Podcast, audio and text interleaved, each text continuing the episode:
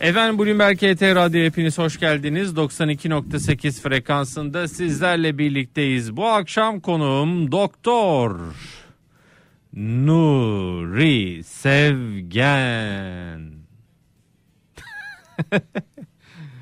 ya sesin... Sadece pilot sesi gibi oldu ha. Ha? Sayın yolcularımız. Evet falan diye böyle. Ben hava... Pilotların vardır öyle güzel seksi sesleri onun gibi. evet. Ya ben şeyi seviyorum. Havalimanında anonslar var ya ben onu çok seviyorum. Yo ben daha çok otobüs terminallerini seviyorum. Ne dediklerini anlamıyorum. Güzel oluyor. Fikir yürütüyorum. Havalimanında şu oluyor mesela. Oh, five, six, seven. dur hocam dur daha bitmedi ya. Dur dur. Daha devam Bak sustum, şimdi. tamam. Havalimanında oturuyorsun bir anda. Oh, five, six, seven is ready for departure. falan diye. Ben ona hastayım. Süpersin oh, ama five, six, süpersin. Five is ready for departure. Nasılsın? Keyifler nasıl doktor? Valla neşelendirdin beni. Allah da seni güldürsün Barış'ım. İyiyim Allah'a şükür. Hep o anonsu duyduğunda aklına ben geleceğim bundan sonra. Bak Bundan havalimanı. sonra öyle olacak. Uçağa binemiyoruz şu anda. Pandemiden dolayı maalesef. Hiçbir... Ya ben seyahat etmek istemiyorum. Yok pandemi sürecince hiç uçağa binmiyorum. Ee, ilk başladığı zamanlarda mecburen binmiştim. Hmm. Ee, o zaman daha henüz uçuşlar kalkmamıştı. Bir öyle bir zorunluluğum vardı ama şu ara artmış. Hatta dün bir arkadaşım İstanbul'a gelecekti. Ee, kendi çocuğuyla ilgili daha önce e, bir uçuş yaptığı için kendi kızı. Onunla ilgili olarak biliyorsun aynı uçakta biri Covid vakası görülürse HES kodundan dolayı herkese uyarı geliyor. Evet. O, o, uyarıdan dolayı da uçağa binemedi mesela. Gelemedi İstanbul'a. Yani Allah şu ara e, yani uçaklar güvenli güvensiz anlamını tar- tartışmıyorum orada yanlış anlaşılmasın.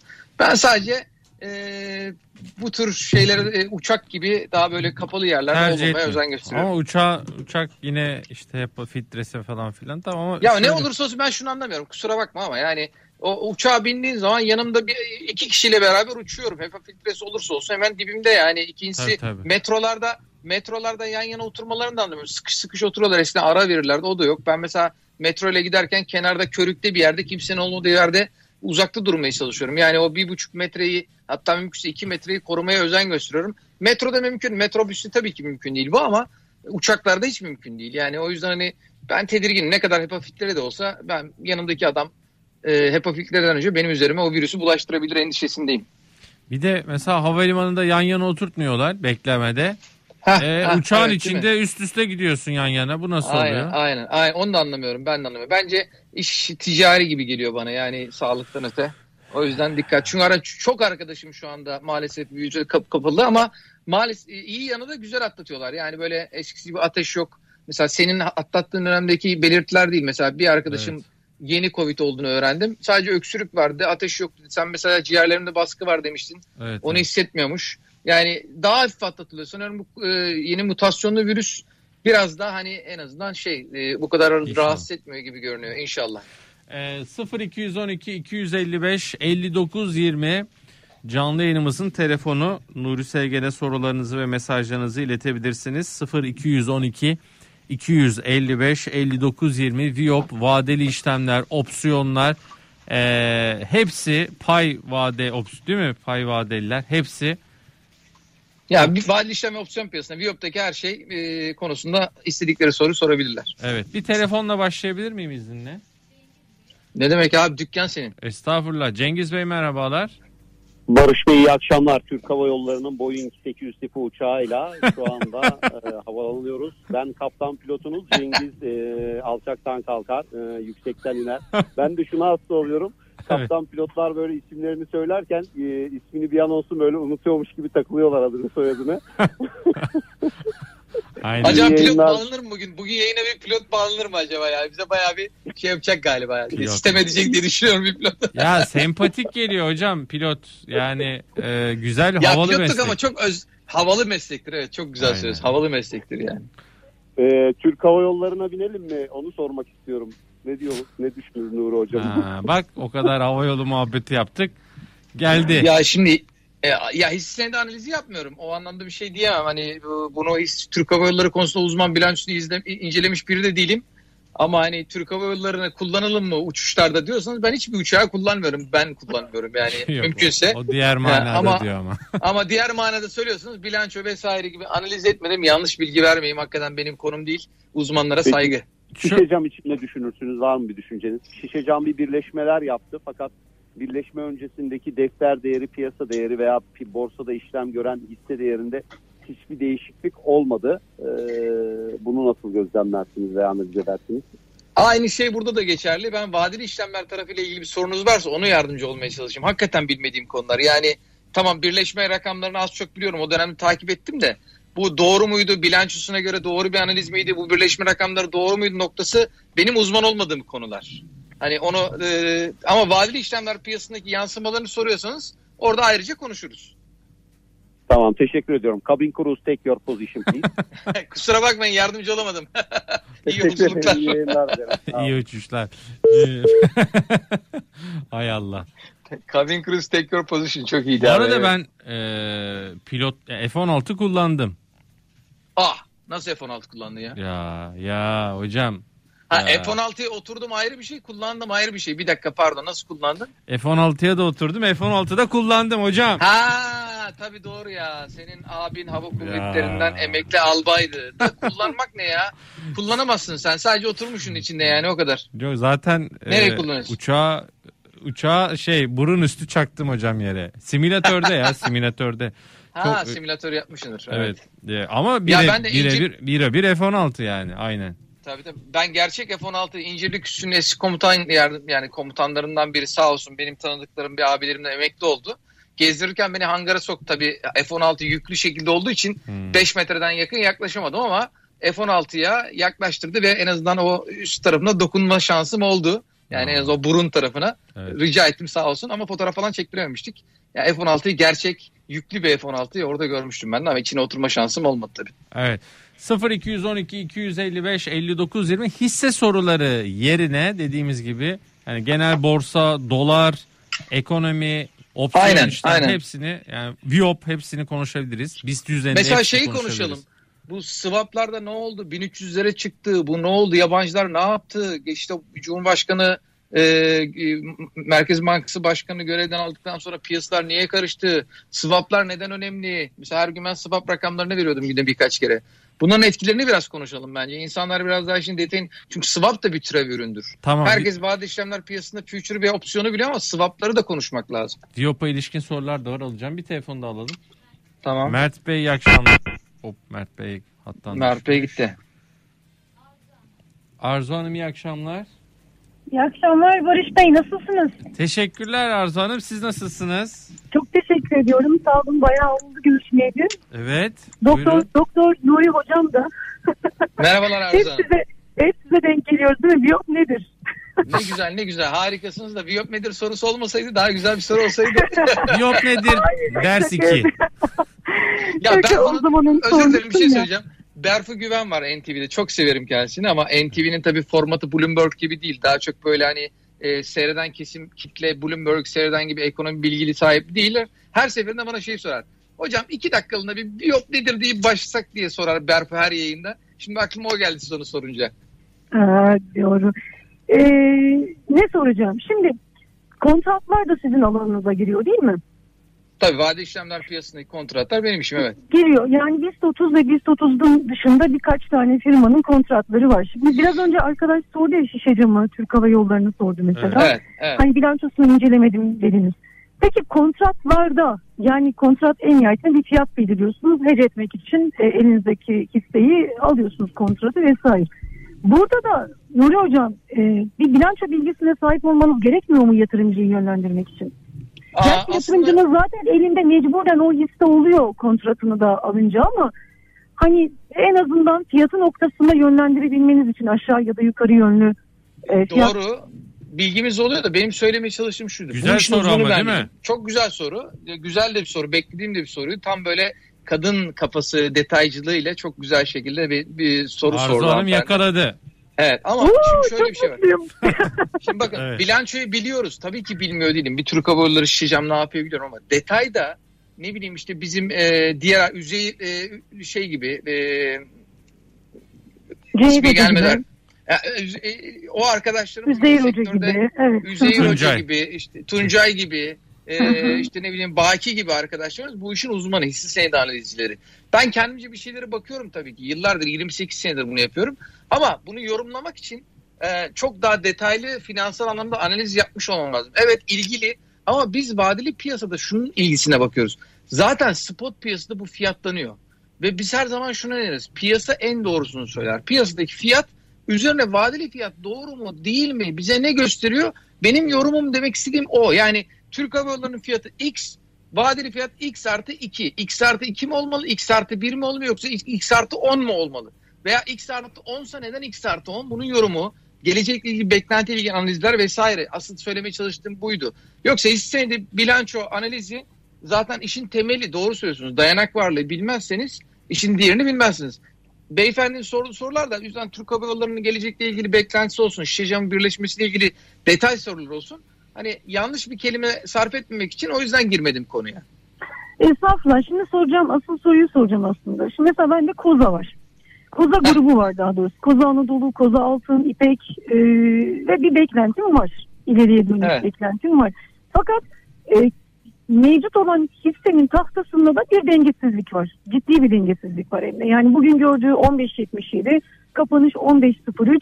İşte e, dünden beri belli bir hareketlenme var vesaire. Ve ciddi sayıda bir lotum da var. Hatırı sayılı bir lot da var elimde. Şimdi ben kendimi e, en nihayetinde Koza Anadolu BIST 30'da e, işlem görüyor. Koza Anadolu, evet. Koza Altın. Viyop'ta evet. da işlem görüyor. Viyop'ta, da işlem, işlem görüyor. görüyor. Şimdi evet. bana mesela şunu önerir misiniz? Arzu evet kontrat e, al, e, teminatını öde ve e, kendini hecet. Ama şöyle hecet diye mesela bir öneriniz olabilir mi? Çünkü e, ben uzun vadeli yatırımcıyım. E, yani kısa şortlamalar yapmıyorum açıkçası. Hani uzun düşünüyorum hep. Fakat bir Hı-hı. taraftan da kendimi sağlam almak istiyorum. Ne Şöyle diyeyim ben size mesela bakın 15.05'ten Koza A bugün kapanmış. Bakın benim konum neden farklı onu anlatayım. 15.05'ten kapanmış ve oturuyorum bir faiz oranı hesaplıyorum. Bugün diyorum vade sonuna kadar ki faiz oranını koyduğum zaman Koza'nın fiyatı ne olması lazım diye hesaplıyorum. Ee, çıkan rakam 15-23 civarında çıkıyor. Zaten 15-23'ten kapanmış. Yani birebir. Bu ne mantıklı hesaplıyorum bunu.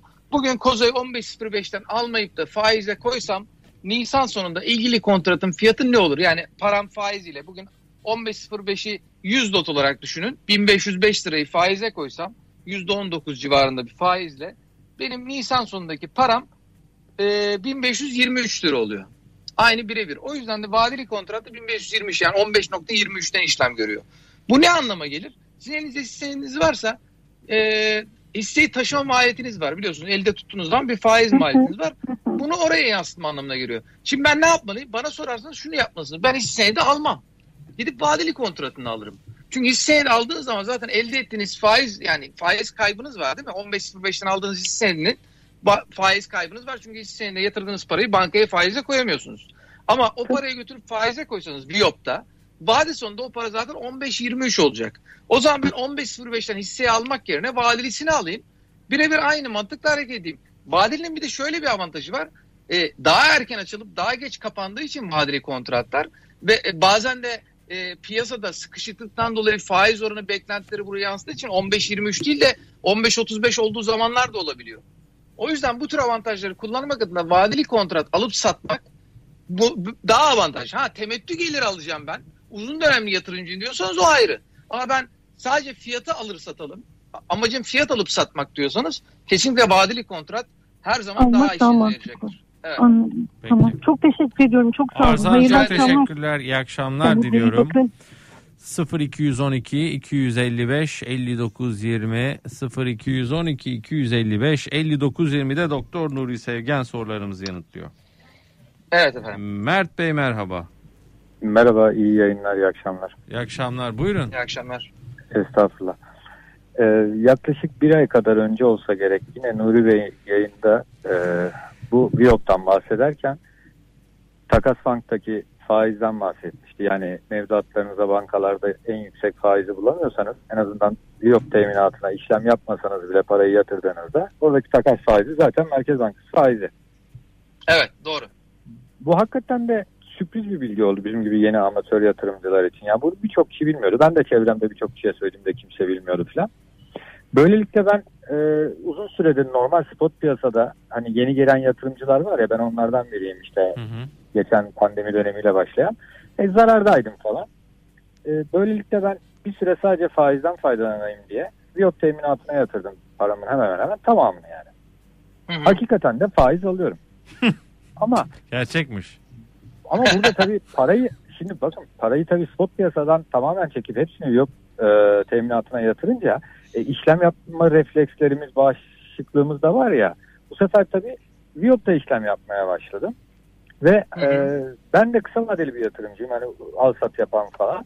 Ama şimdi Mart sonuna doğru özellikle işte Koç Holding ve Kozal vardı bende. Ve ikisinde de vadenin sonu yaklaşmaya başladıkça epey bir zarar ettim.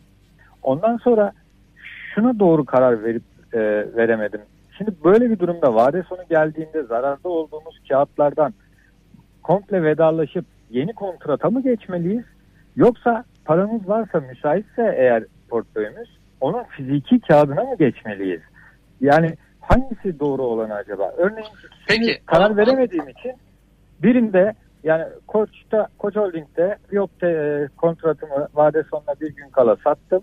Gidip fiziki olarak Koç Holding hissesi aldım. Ama mesela Niye öyle bir şey yaptınız? altındaysa- Gerek yoktu ki zaten fizik teslimat olacaktı. fiziki teslimat olacağı gün fiyat iyice düşer. Hani fiziki teslimatta artık herkes en sona geldiği için elinden çıkartmak. Yok canım olur mu Benim öyle şey? Spotta. Hiç bakın işte teknik hata burada. Sizin elinizdeki hisse senedi aldığınız kontrat vade sonunda fizik olarak Koç Holding'e dönecek. Vade sonundaki spottaki fiyat kapanışı neyse o fiyattan dönecek. Yani spot Ama düştüğü işte için vadeli düşüyor. Bilemedim onu.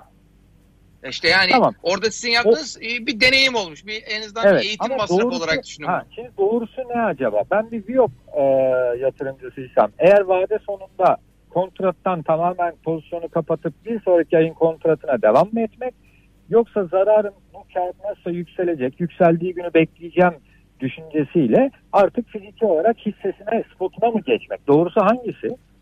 Ya şimdi doğrusu şu. Öncelikle doğrusu dediğiniz şey size göre değişir. Bana göre doğru, size göre doğru olmayabilir. Eğer ben uzun süreli yatırımcıysam, yani Koç Holding örneğinden gidiyoruz. Koç Holding'i ben 6 ay tutacağım, bir sene tutacağım elimde. Çünkü Koç Holding'de şöyle şöyle şöyle beklentilerim var diyorsanız gidip spot Değil. almak en avantajıdır. Hayır Ama değil. ben- Ben, sadece zarar O- zaman- kadar sabredeceğim diyen pozisyonda. Tamam o zaman ben Koç Holding'in fiyat oynamalarından para kazanacağım. Yukarı aşağı oynamalarında trade edeceğim sürekli. O arada da gün sonunda Koç'u yukarıdan satıp yerine koyacağım veya aşağıdan alıp yukarıdan satacağım. Bir şekilde 1-2 gün içerisinde böyle daha kısa süreli trade'lerle işlem yapacağım diyorsanız vadeli kontrat daha avantajlı. Vade sonu geldiği zaman da fizike dönmenize gerek yok. Çünkü siz söylediğiniz faiz oranı alıyorsunuz. Ve bu faiz oranında TLRF oranı ki bugün itibariyle 19.1 civarında bir faiz. Ciddi bir faiz oranı. Bugün götürüp X bankasına, Y bankasına para yatırsanız alacağınız faiz oranı bu kadar olmuyor. Çok büyük bir rakamınız yoksa. O yüzden siz elinizdeki parayı e, hem de kaldıraç etkisiyle kısa süreli trade'ler değerlendirmek istiyorsanız vade sonunda kapatıp bir sonraki kontrat almanız daha avantajlı tabii ki. Tabii burada çok önemli bir detay var. Yeni başladığınız için özellikle söylüyorum. Şirketlerin temettü dönemlerindeyiz. Bu şirketlerin Evet. temettü hesaplarını doğru bilmeniz lazım. Eğer Koç Holding temettüyü verdi ama e, vermeyecek bir şirketin yani daha henüz vermemiş bir şirketin e, vadeli kontratını alırsınız. Sonra bu şirketin olması gerekenden daha düşüğe almış olursunuz. Çünkü vadeli kontratta temettü alamazsınız. Temettü sadece bizzat hisse senedini aldığınız zaman e, Evet temettü geçen ay bu Sabancı. Holding vesaire falan yani ben onu gördüm vadelisi daha ucuzdu mesela spot fiyattan. Çünkü o temettüsünü hesaplıyor insanlar. Temettü açıklandığı zaman veya açıklanmadan önce tahmin ederek Evet. bunu hesaplayarak gelecekte o fiyatı hesaplayarak. Çünkü takas vade sonunda yapılıyor burada biliyorsunuz fizik teslimat. E, siz vade sonundaki fiyatı hesaplarken vadenin sonuna kadar o temettü verilecekse temettü düşmüş şekilde hesaplarsınız. O yüzden vade sonuna kadarki faiz oranı spotun üzerine koyarsınız. Eğer o ara temettü verilecekse o da düşürülür. O yüzden temettü hesabı şu dönemlerde yani e, önemli bir e, rakam. Şubat ayında olmaz ama Mart'tan sonra temettüler başladığı için dikkatli olması lazım. Nuri Bey çok özür dilerim. Ben e, kendimi hangi klasmana koyacağımı bulamadım. Diğer yatırımcı arkadaşlar için de en azından şunun tespitini yapabilirseniz çok sevinirim. Şimdi günlük trade edenler var ya Evet. günlük. Mesela birçok uzman çıkıyor bu kanalda da dinliyorum. Akşam eve hisseyle ya da kontratla gitmem diyor. Yani o gün gün boyunca al satlardan kar ettiysem kar zararsa zarar ama akşam kapanışta diyor nakitte dönelim diyor. Doğrusu bu diyor. E bazıları da uzun vade yatırımcı en azından 6 ay bir sene beklerim planlıyor. Biz ise kısa vadede kar etmeyi planlayıp aldığımız bir hisse ya da kontratta eğer ufak bir kar ettiysek kabullenip hoşumuza gidiyor ve satıyoruz. Ama zarar etmişsek zarar kes yapamıyoruz. Yani zararını elimizden çıkartamıyoruz. O yüzden en azından karımız çıkana kadar sabredelim diyoruz. Bu sürede ne kadar süre? Mesela işte bir hafta falan. E Şimdi biz günlük trader değiliz. Uzun vadeli yatırımcı da değiliz. Zarar kes de yapamadığımız için tekrar ekran yeşile dönene kadar sabreden kısımdayız. Şimdi bu E şöyle çok sıkıntılı. Evet. Pardon buyurun sözünüzü kesin. Evet evet. Ya bu pozisyonda bizim durumumuz şöyle oluyor. Mesela ben de günlük artık sürekli ekran takip ediyorum ya. Mesela bazen ailem, eşim, dostum nasıl gidiyor diye sorduğu zaman ekran ekran görüntüsünü alıp atıyorum. Benim ekranım her zaman son çektiğim ekran görüntülerine bakıyorum. Benim ekranım hep kırmızı. Neden hep kırmızı diye düşündüğümde de şunu buluyorum. Çünkü yeşile döneni satıyorum. Yeşile döneni satıyorum. Bu klasik Ve bir diğer kırmızıların yeşillenmesini aslında. bekliyorum. Değil mi? Evet yatırımcıların en çok yaptığı hatalardan biri odur. Karın Çünkü biz eğitimlerde en çok onu veriyoruz. Evet. Karın üzerine otur zararı kes deriz biz. Ama maalesef yatırımcı ay kar edeni satayım e, düşüşten de paçal yapayım. Yani düşüş düşüşü biraz daha alayım mantığıyla gidiyor. Bu yanlış. İşte E, evet paçal da yapıyoruz. Çünkü kayıplarımız bizi kazançlarımızdan daha çok etkiler. Evet kesinlikle öyle. Çünkü davranışsal finansta bu çok net bir konudur. Size desem ki işte gidin şu X hisse senedini alın. O hisse senedinden %10 kazandığınız zaman aldığınız hazla o hisse senedinden %10 kaybettiğiniz zaman bana edeceğiniz küfür oranı aynı değil. Çünkü küfürde daha fazla ediyorsunuz. Elbette. Elbette. Yani o yüzden zarara karşı daha hassasız. Aynen kaybetme. Peki, Do- çok bu- teşekkür Çok ederim. teşekkürler iyi akşamlar. İyi yayınlar diliyorum. Hoşçakalın. Sağ olun efendim. Ee, 0212 255 59 20. Peki ne yapsın ona ne tavsiye ederdin? Ya abi benim tavsiyem şimdi öncelikle insanın e, bir disiplin geliştirmesi gerekiyor. Şimdi o söylediği gün sonunda kesinlikle ben hisseci pozisyonda girmem. Vadeli işlem işlem Hı. yapan yani Viyop'ta işlem yapan e, profesyonele yakın böyle traderlarda böyle bir mantık var. Neden? Çünkü yüksek kaldıraç kullanıyorlar. Yani benim 1000 liram varsa e, 10 ko- yani 1000 lira az oldu özür dilerim. 100 bin liram varsa onda biri kadar 10 bin liralık e, teminatla 100 bin liralık pozisyon almıyorum. 100 binin tamamını sokuyorum. 1'e 10 kaldıraçla 1 milyon liralık pozisyon alıyorum. Doğal olarak bunu gün sonunda kar veya zararı kapatıp akşam çıkabilecek herhangi bir ters köşe riskinden korunmam gerekiyor. Bu yüksek kaldıraç kullanan yatırımcıların kullandığı bir yöntemdir. Hmm. Gün sonu pozisyonda gitmemek, flat gitmek deniyor buna. Bazı ama eğer ben 100 bin liralık pozisyon taşıyacağım, hisseni taşıyacağım, 100 bin lira benim e, ciddi şekilde etkilemiyor diyorsanız bunun onda biri kadar 1'e 10 kaldıraç 10 bin liralık pozisyon taşırsanız bir yopta gene 100 bin liralık hisse taşımış veya hisse karşılığı endeks taşımış ya da döviz taşımış neyse o kadarlık pozisyon almış olursunuz. Bu durumda sizi rahatsız etmez. Psikolojiyi bozan şey şudur. Bütün paramı bir yere yatırırsam hatta paramdan daha fazlasını kaldıraç kullanarak yatırırsam bu ciddi bir stres kaynağıdır. O yüzden işinize gücünüze bakamazsınız. Şöyle örnekleyeyim Barış. Senin diyelim ki de aynı örnekten 100 bin liran var. 100 bin lira bir yere yatırdığın zaman veya birkaç yere borsada bir yere koyduğun zaman birkaç hisseye de bölsen fark etmez. Sürekli stres altında olursun. Ama sen 100 bin lira değil de 10 bin lira değil de 5 bin liranı yatırdığın zaman bakmazsın bile fiyatına. O yüzden o 5 bin liralık hisse 50 bin lira olduğu zaman o dersin oluyor çünkü öyle ama 100 bin liralık hisse yani 100 bin liranın tamamını yatırdığın zaman 1'e 10 yapmasını beklemek kolay herkesin yapabileceği bir şey değildir. Çünkü bütün paranızı bağlayıp oraya kadar bekleyemezsiniz. Ara düşüşlerde ciddi stresler oluşturur. Aynen. Vücut çünkü bunu yaptığı için o yüzden hani yatırımcılar genelde sanal ortamlarda, sanal portföy yarışmalarında güzel paraları kazanıyorlar. Ama gerçeğe döndükleri zaman işte özellikle Forex tarafında ciddi zararlar bu yüzden ediyorlar. Yıllar önce e, arabam vardı. Arabayı sattım. Arabayı illa büyüteceğiz ya. Girdim Hı. borsaya. Gittim banka hissesi aldım hocam. E, Ee? ondan sonra hatta birkaç tane aldım ki karı daha şey yapacağız şey riski azaltacağız ya son- ondan sonra neyse böyle birkaç hafta iyi gitti. Ben bütün arabanın bütün parası borsada ve banka hisselerinde. Ee, bir iki haftaya gitti. Ondan sonra çat bir bankacılıkta rekabet soruşturması denen hiç olmayacak bir şey oldu. Abi nasıl geliyor patır patır her gün aşağı her gün aşağı ve inanılmaz bir stres dediğin gibi katlanılmaz bir psikoloji. Dayanamadım. Valla sattım.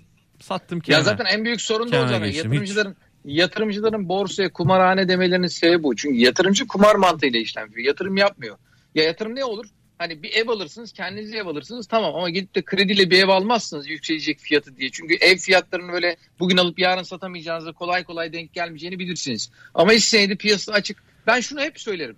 Emlak sektöründe çalışanlar emlak fiyatlarını her gün borsadaki gibi fiyatların oynadığı şekilde görsünler orada da para kazanamazlar. Ya o orada çünkü yatırım aralığı en az bir senedir diye bakılıyor ya, ya da birkaç aydır diye. Ama borsada öyle değil. Borsada bütün paranı koyduğun zaman stres yaratır sende. Çünkü bütün paran orada. Ve kaybettiğin para ciddi şekilde seni rahatsız edecek rakamlar olabilir. Yani %10 bir günde zarar edebiliyor borsa. %10 dediğiniz zaman enflasyonu bugün %16 e, %16.10 civarında en son enflasyonumuz. %10 dediğiniz çok yüksek. Mesela en son bu Merkez Bankası ile ilgili başkan değişikliğinde borsa %20 düştü. E bunu bile siz kaldıraçlı bir yok da yaptıysanız paranız yani 100 Sıfırlandı. liranız sıfırlandı. Bir de üzerine bir 100 lira daha verdiniz demek bu. Çünkü 1'e 10 kaldıraç var. Tamam. Peki. Yani. Bir telefon da alayım. Hakan Bey merhabalar. İyi akşamlar, selamlar, saygılar. Aleykümselam. İyi Buyurun akşamlar. Hakan Beyciğim. Ee, Barış Bey bir kahinlik var mı? Yok- Ya da herkes sizin gibi mi şeyler yaşıyor? Aynı e, durumları Halk Bankası ile maalesef biz yaşıyoruz. Değil mi? Ee, çok, çok ilginç bir durum var.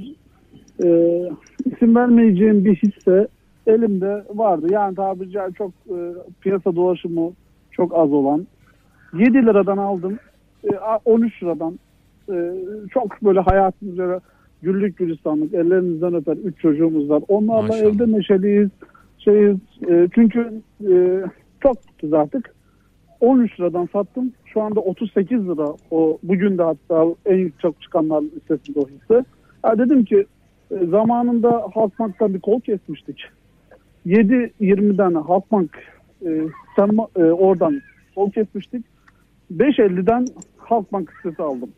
Bu son düşüşte.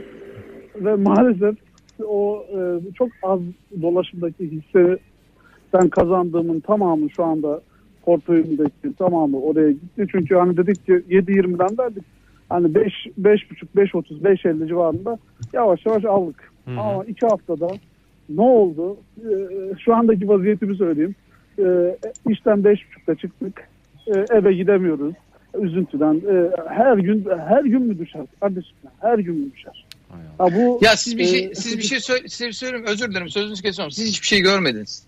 94 krizinde 7 gün boyunca 7 gün boyunca her gün %10 düştü. Ama her gün tabana yazdım. Türkiye'nin ama şöyle Türkiye'nin o zamanki konjonktür durumu yani şu an o, o, Hiç 94'teki konjonktür hatta o, zaman- o zaman o zamanki ekonomik konjonktürü şimdiki kadar farkı yoktu ben söyleyeyim. Yani tamam ekonomik Bak, krizden çok mu kötü bahsetmiyorum. Elbette ben krizde 5 değiliz. Elbette falan kriz değiliz de bakın söylemeye çalıştığım şey şu. Ee, o dönemlerde de aynı şeyi yaşadık. Önemli olan işte o panik anını yönetebilmek için bu kadar büyük parayla girmemek. Yatırım çünkü girdiği zaman bunları yaşıyor. Hepimiz yaşadık. Ben size bir hikayemi anlatayım 94 ile ilgili. İlk defa 93 senesinde ilk yani profesyonel hayata başladım. O dönemlerde dediler ki bana ya Tüpraş kar açıklayacak. Tarihinde ilk defa Tüpraş kar açıklayacak. Arabam var. Doğan görünümlü bir Şahin'im vardı. 118 milyon liraya sattım. Heh, Hiç unutmuyorum. sen de Gittim benim gibi aldım. girdin değil mi? Ha, söyle kardeşim. Dur abi dur dur. Benim hikayem çok daha enteresan. Dinle. 18 liradan tüpraş aldım. Tüpraş sonra 19-20 liraya çıktı. Oh falan dedik. Sonra her gün tüpraş taban taban gidiyor. Çünkü 94 krizi patladı. Her gün broker'ım ben. Tabana yazıyorum. İlk emri ben yazıyorum. Gitmiyor. İlk emri taban broker olarak tahtaya gidiyorum yazıyorum. Yok gitmiyor. 7 gün boyunca düştü. 7-8 gün hatta. 18 liradan 7 liraya kadar düştü. 7 liradan satmayı başardım. 5 liraya düştü. Geri aldım 7'ye çıktı. Bir daha sattım. Bu sefer tavan taban gitmeye başladı. 12 liraya kadar yükseldi. 12 liradan geri aldım. Ne oldu dedim. Dediler ki tüpraş karı çıktı. Allah kahretsin dedim, 12'den yapıştık. Sonra 13 oldu olmadı. Bu sefer yeniden taban taban. 5 taban arka arkaya. Ne oluyor dedim. Marbank'a yatırmış parayı dedi. E dedim Marbank'ın olacak. Marbank battı dediler. Yani Allah bakın ben Allah. katmerli zarar ettikten sonra borsacılığı öğrendim. Yani ama ne? Araba ne her oldu? şeyin arkasına Bisiklet. Araba ne oldu? Yani bisiklet alamadık yani. Ama bana bir meslek kazandırdı baktığın zaman. Tabii kötü bir tecrübeyle kazandık bunu. Ama şu var.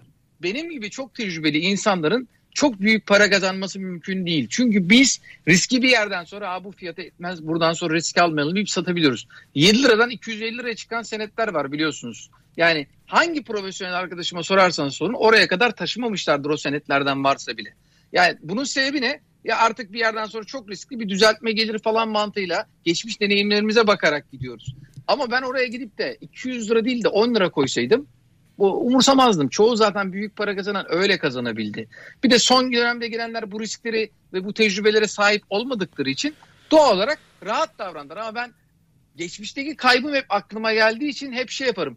Ya 100 işte yüzde 16 enflasyon varsa yüzde 100 kazanıyorsam süper para kazandım diye bakarım. Ama millet yüzde 500, yüzde 1000, yüzde 2000 kazandığı zaman e, teki kazananlar da var biliyorsunuz sakallı dedeler falan var. Enteresan videoları var. Kazanmıştır da eminim. Borsacı Ama işte dede doğal var. olarak borsacı dede onu diyorum işte. Aynen. Yani böyle insanlar var kazanmadı değil. Ama bu benim gibi profesyonellerin bu riski almamasından kaynaklanıyor. Peki. Neyse çok uzattım mevzuyu. Buyurun. Evet hatta uğurladık mı izleyicimizi? Ha, ben sesini biraz alalım demiştim. Çok ses geliyor. Neyse kusura bakmasın. Hep siz yapıyorsunuz ya. Vay vay vay. Radyodaki arkadaşlarımı hemen satarım hiç. Bir telefon daha alalım. Murat Bey iyi akşamlar. İyi akşamlar Barış Bey. İyi akşamlar Nuri Bey. Hoş geldiniz Murat İyi Bey. akşamlar. Telefonu arkadaşların kapatmadan hemen sorunuzu sorun. Ee, şimdi Buyurun buyurun. Şaka yapıyorum. öncelikle Nuri Bey'in e, psikolojiyle ilgili söylemiş olduğu şeyler benim çok e, hoşuma gidiyor. Her hafta dinlemeye çalışıyorum. Çünkü benzer şeylerin anlattığı şeylerin hepsini ben yaşadım. E, geçen sene tam pandemi döneminde e, hiç param yoktu ya. Çok az param vardı. Kredi çektim. E, borsaya girdim. Şaka Ve yapıyorsun. uzun- Gerçekten. Hayda. Ama hikaye çok güzel bitiyor. Yani. Hayır, büyük, büyük risk almış ama Ya o riskin aynen. karşılığını almış. İş yok, Ya- güç yok. Kredi çektin, borsaya girdin. Valla yani gir, aslında ilk tanıştığında tam 16 Mart'mış. Şimdi bakıyorum dip. Aldığım fiyatlar acayip ama çok az param vardı. Sonra bir birkaç yıllık dedim kesin yükselecek. Ee, ucuz kredi buldum aldım. Hatta kredinin birini yani gecenin bir yarısı Devlet Bankası uygulamadan girdim 5 dakika sonra bana 75 bin lira kredi verdi. Yani böyle bir durum vardı. Vay vay vay. Neyse ben uzun vadeci olarak girdim ama işte bu psikoloji ilk defa böyle girmişim. Sürekli bir şey almak satmak istiyorum falan. Ve e, çok ciddi bir rally oldu Haziran, Haziran ayında mesela. Orada birçok şeyi zarar etmeden öğrenmiş oldum. Çok e, karları kaçırdım tabii. Sonra baktım ben bu işi yönetemeyeceğim. Yani bu psikoloji bende yok. Neyi yapamayacağımı anladım. Ama borsada bir gelecek olduğunu gördüm. Sonra araştıra araştıra yatırım fonlarını buldum. E, Dedim buraya ben parayı koyayım. E, onların geçmiş verilerine falan baktım. Ondan sonra orada olunca tabii satamıyorsun. Anlık işlem yapamıyorsun. E, sonraki rally'yi kaçırmadım. Yani bir 6-7 ay hiç hareket etmeden e, durdum. Ciddi miktarda da yani şu anda kredilerimi çıktığımda hiç param yokken ciddi miktarda para kazanmış oldum. Maşallah. Yani e, sonra da bu Viyop'la ilgili dinliyorum tabii. Özellikle hedge konusunda. Yani dedim satmak istemiyorum bir an önce öğrenmem lazım nasıl yapmam lazım falan diye. Ama bir türlü öğrenemedim. Yani çünkü hisselerimi satmak istemiyordum. Fondan çıkmak istemiyordum. Bu şeyde yaşadık işte %20, 15, 20'lik bir Düzeltmeyi yaşadınız. düzeltmeyi yaşadık. Sonra dedim ya ben bir vay 2000 lira attım dedim bir işlem yapayım. Bu işlem zarar etmeden öğrenilmiyor bu. Veya yani bir şeyler yapmam lazım. Mesela Sasa'yı shortlayayım dedim. Mayıs vadeli. Sasa gittikçe gitti ama değil mi? Ya çok yani aslında bir birkaç gün sonra yapsam çok iyi olacak. Sadece yani çok da inceleyip sık dokumadım hemen yapayım dedim. Hatta BİM, BİM'i uzun açtım orada biraz kazandım sattım falan. Dedim böyle oluyormuş bir de şaşa, Sasa'yı shortlayayım. Yani biraz eğitim amaçlı. Şimdi ondan 500 lira falan zararım var hani işleri öğrenmek için çok şey değil. Yani burada e, short pozisyonunda vade kontratı bitince peki ne oluyor? Biraz önceki arkadaş e, O hisseyi bulmanız gerekiyor. Eğer o hisse, hisseyi de e, pay vadeli yapıyorsanız pay vadelerin fiziki teslimatı var. Yani siz diyelim ki Sasa örneğini verdiniz. Sasa'yı Evet. sattınız. Vade sonuna kadar da beklediniz. Vadenin son günü işte e, işte 31 Mart diyelim. 31 Mart günü vade bitti. İki gün sonra Evet. takası gerçekleşiyor. Yani 2 Nisan'da 2 Nisan Evet. oluyordu? 2, 2 Nisan günü eğer e, hafta içi ise 2 Nisan günü bakıyorum. Evet 2 Evet. Nisan günü o hisseyi bulmanız lazım. Yani o yüzden He. 31'in akşamı o akşam hisse senedi spot piyasadan almanız ya da takasınızda olması lazım. Yoksa açığa düşersiniz. Ya da yersiniz. Bununla ilgili sorun yaşarsınız. Normal Viyop, Viyop değil de yatırım hesabından bir Sasa mı alması lazım? Aynı sayıda mı? Ne daha açıkla Nuri. Aynı sayıda. Diyelim tabii tabii şöyle diyeyim. Diyelim ki siz e, 5000 not Sasa hissesinde yani 5000 nota karşılık 5000 adete karşılık olarak Sasa hissesinde short pozisyon aldınız Tamam. vadeli kontratına. 5000 adete karşılık demek de her bir kontrat 100 adet olduğu için 50 kontrat satıyor olmanız lazım. 50 kontrat sattınız. Vadenin son günü geldi. 31 e, Mart akşamı geldi.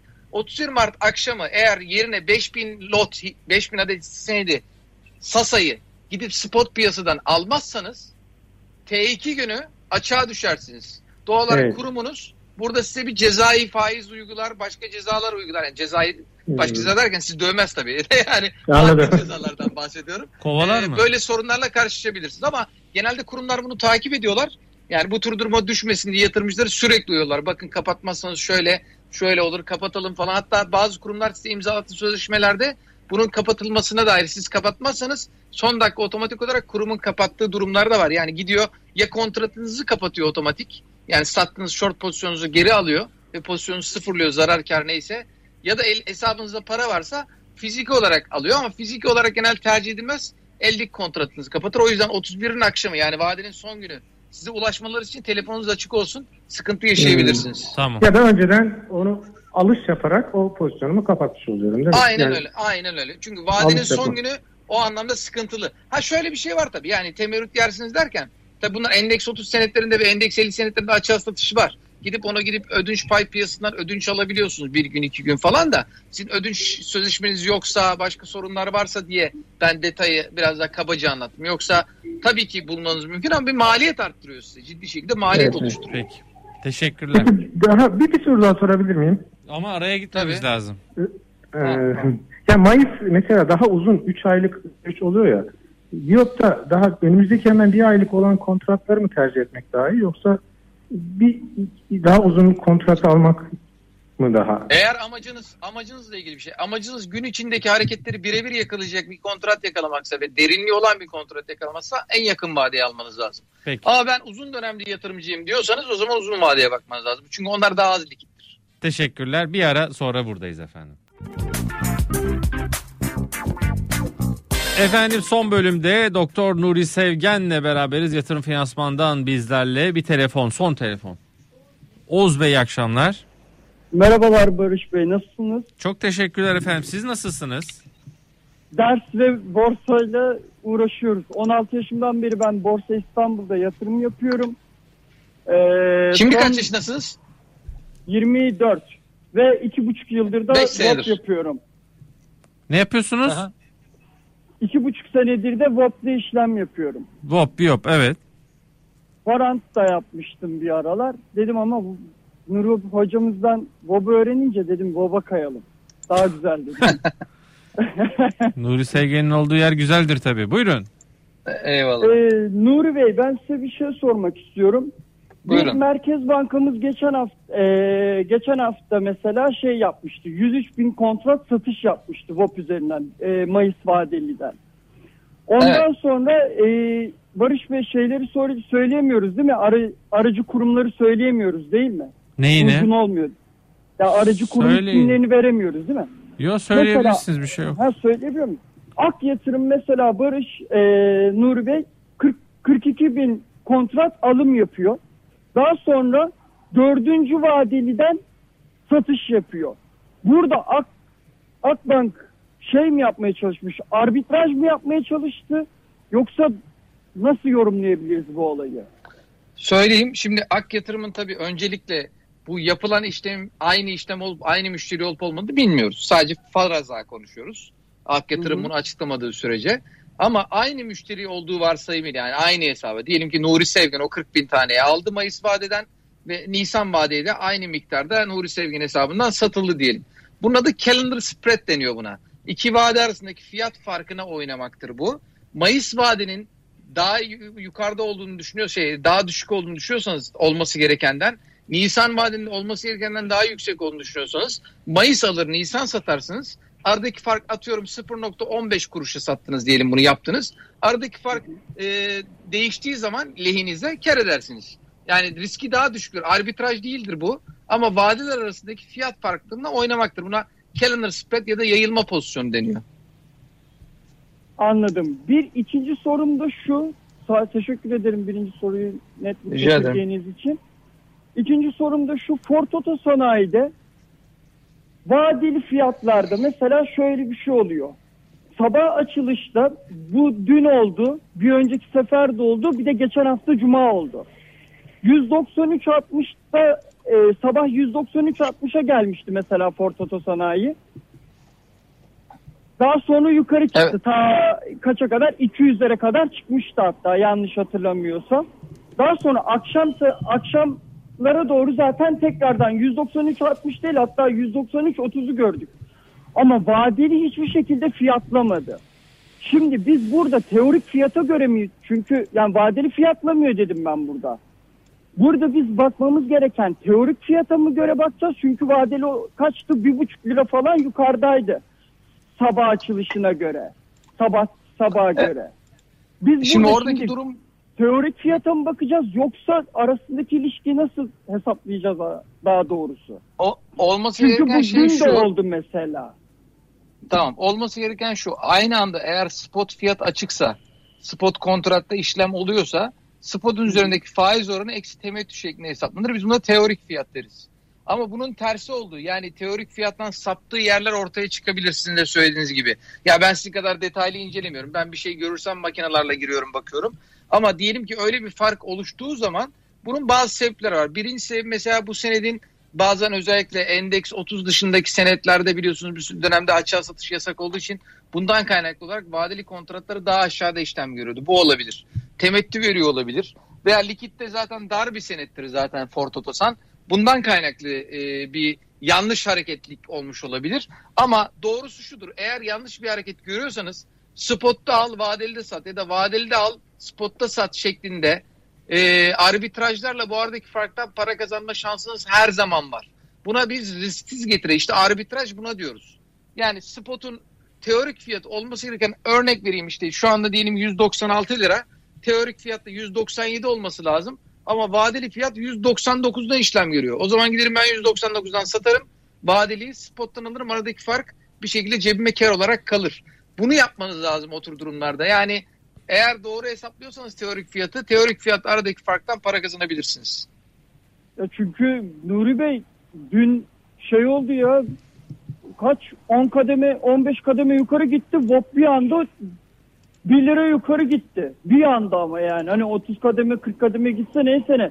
Ben dün mesela kaçtan 210'dan satış yaptım. Ford Otosanayi satış yaptım.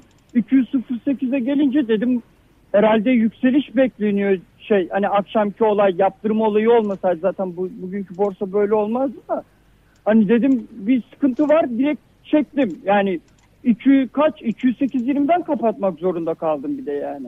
Evet. Yani Ya işte iki- de- yani ben şimdi o kadar analiz olarak sizin kadar izlemiyorum. Çünkü benim algoritmalarım otomatik olarak aradaki farkı zaten alıyor satıyor ama bütün hisselere tek tek şöyle oldu böyle oldu diye bakmadım. Doğrudur söylediniz. Ama bu tür farklar olduğu zaman bunu arbitraj yönünde kullanmaya değin bakın biraz da. Yani tek yönlü bakmayın. Peki. Ha o zaman bu olması gereken deyip buradan bakabilirsiniz. Çok teşekkürler soru sor- için.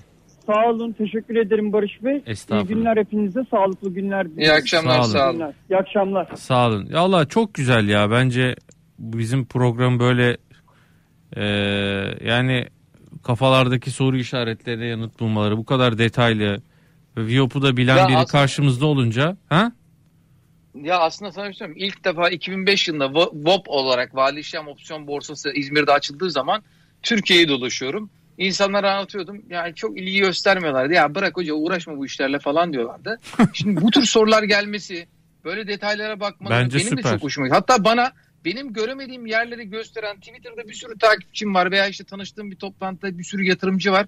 Çok hoşuma gidiyor. Yani ne güzel. Bu Bence. tür e, böyle işler yapmak yani bilgisizlik yerine böyle e, öylesine girmek, piyasaya dalmak yerine işi bilgi şekilde öğrenen, bu konuda çalışan insanlar benim de çok hoşuma gidiyor. Kesinlikle. Ben de çok mutlu oluyorum. Ee, biz de aracılık etmiş oluyoruz sorulara. Evet, Bloomberg'un bu konuda çok aracılığı var hakikaten. Hem radyonun hem senin hem televizyonun e, finansal okuryazarlık alanında çok fazla katkınız olduğunu da söylemek lazım burada. Ne geldi biliyor musun aklıma onunla kapatalım. Böyle hani Amerikan filmlerinde olur ya bir, bir yuvarlak oluştururlar. Herkes başından geçen kötü şeyi anlatır. Ee, Evet evet. bunun biliyorum, evet. borsa versiyonu olsa dedim mesela. Az önce izleyicimiz aktardı. Şöyle kaybettim böyle oldu. Sen anlattın kaybetmeni ben anlattım. Ee, arabayı girdik e, bankalardan az kalsın yiyorduk falan. Her ne kadar rahatlar insanlar ve ne kadar çok hikaye olur biliyor musun hocam? Ha? Çok. Ya ben şöyle diyeyim. 28 senelik meslek hayatında kaçırdığım her fırsat için keşke demeyip kenara 1 lira atsaydım şu an Türkiye'nin en zenginiydim diyorum sana o kadar. Evet. Yani bunu Yani bir daha bunu, ötesi yok. bunu bir yapalım böyle bir. Ee, Bu arada abi rakamları gördün mü ya? 49.584 ne o? vaka sayısı. Şimdi açıklandı. Ha yok o. Şimdi geldi. Evet, Oo evet. 50 bine dayandık vallahi. Aman dikkat edin ya dinleyicilere söyleyeyim aman dikkat. Aynen. Yani çift- şakası yok. Ben de çifte maskeyle geziyoruz vallahi korkudan. Yani Tamam. Evet şakası yok. Hocam yani. kendine çok dikkat et. Çok teşekkür ederim. Ben teşekkür ederim. Çok güzel bir yayın. Teşekkürler Barış'ım. İyi Ben akşamlar teşekkür ederim. Doktor Nuri Sevgen bizlerle Hediye Yatırım Finansman'dan. Akşam 21'de ekonomik görünüm var. Profesör Doktor Burak Arzova ve Erhan Aslanoğlu. Saat 22'de küresel piyasalar Özlem Derici Şangül'ü, Özlem Bayraktar Gökşen'le buluşmak üzere. Bizi dinleyenlere de çok teşekkür ediyoruz. Alasma aldık.